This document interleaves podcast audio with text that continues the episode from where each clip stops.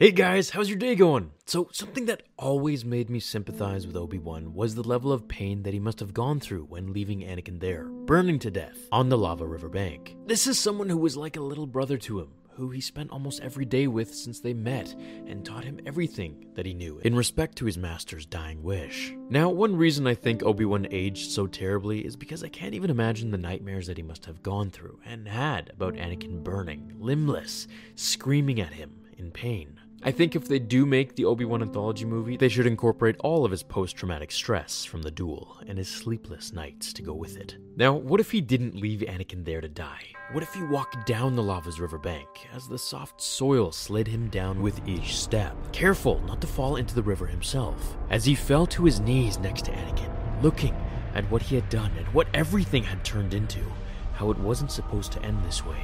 He grabbed him, crying and telling him that he loved him how he is his brother and that he won't leave him there. As Anakin lay disoriented in his master's arms, his eyes burned with an orange haze of hatred and fury, wanting to reach out and choke him, but he knew he was only a fragment of the man that he used to be. Staggering to pick up his apprentice, careful not to fall, Obi-Wan held him and began to climb the high ground, walking back to Padme's ship. As he looked above and saw the Emperor fly overhead, he had to move fast. She was in labor, and he knew what he had to do. Connecting with Master Yoda and Senator Bail Organa on Polis Massa, they immediately got Anakin into a medical capsule and Padme to the delivery table. Separated by only a piece of clear glass, Padme tossed and turned as she opened her eyes to the shocking image of a man screaming in pain as medical droids began to work on his burned and limbless body. As Padme began to scream in shock, not able to keep her eyes away, realizing by each passing moment that this was no random man, this was her husband, the hero of the Clone Wars and the most powerful Jedi to someday be, Anakin Skywalker.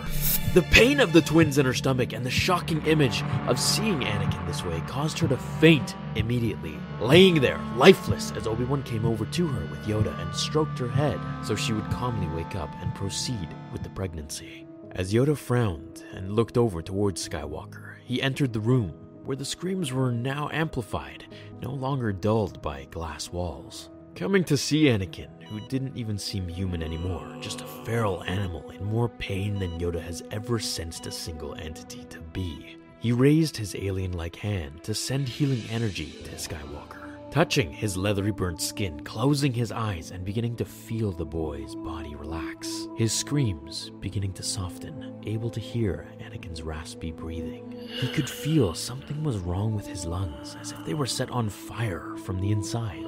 As he started to feel Anakin's pain subside and the healing Opening his eyes in fear and shock, he used the Force to run to the other room, telling Obi-Wan to leave Padme and to come with him at once. Go, we must. Obi-Wan had already been at the front of the door when Yoda got there. He had felt it too. As they ran past a confused Bail who followed suit, they went outside to see clones firing upon the native inhabitants of the planet. As the Emperor stepped outside of his shuttle and walked straight towards the two Jedi Masters, surrounded by his troops.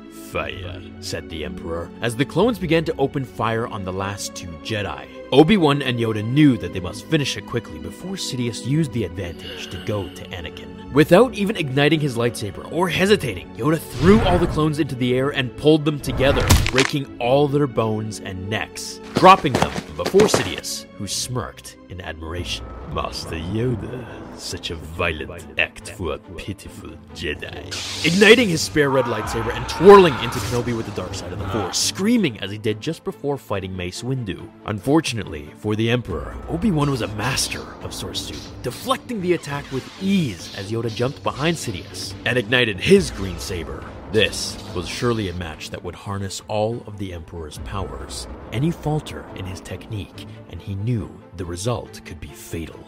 Sidious moved to the side and pushed Yoda into the stone wall far behind him. Master Yoda knew what he was trying to do.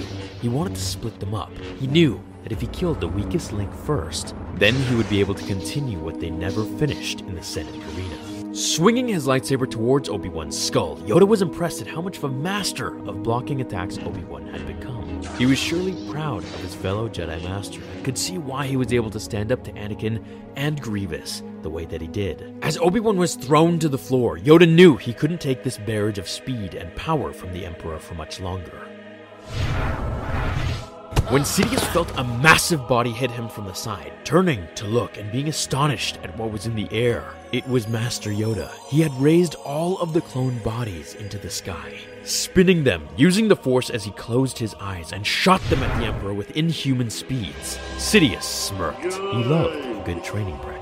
Swinging his lightsaber as if playing a game, he sliced and slashed through every limb, head, and torso that came at him dropping his red weapon to the floor and sending a shockwave of force lightning through the bodies, incinerating them into dust as he laughed and levitated his Sith lightsaber into the air, igniting it, turning to Obi-Wan and saying, Now you will experience the full power of the dark side.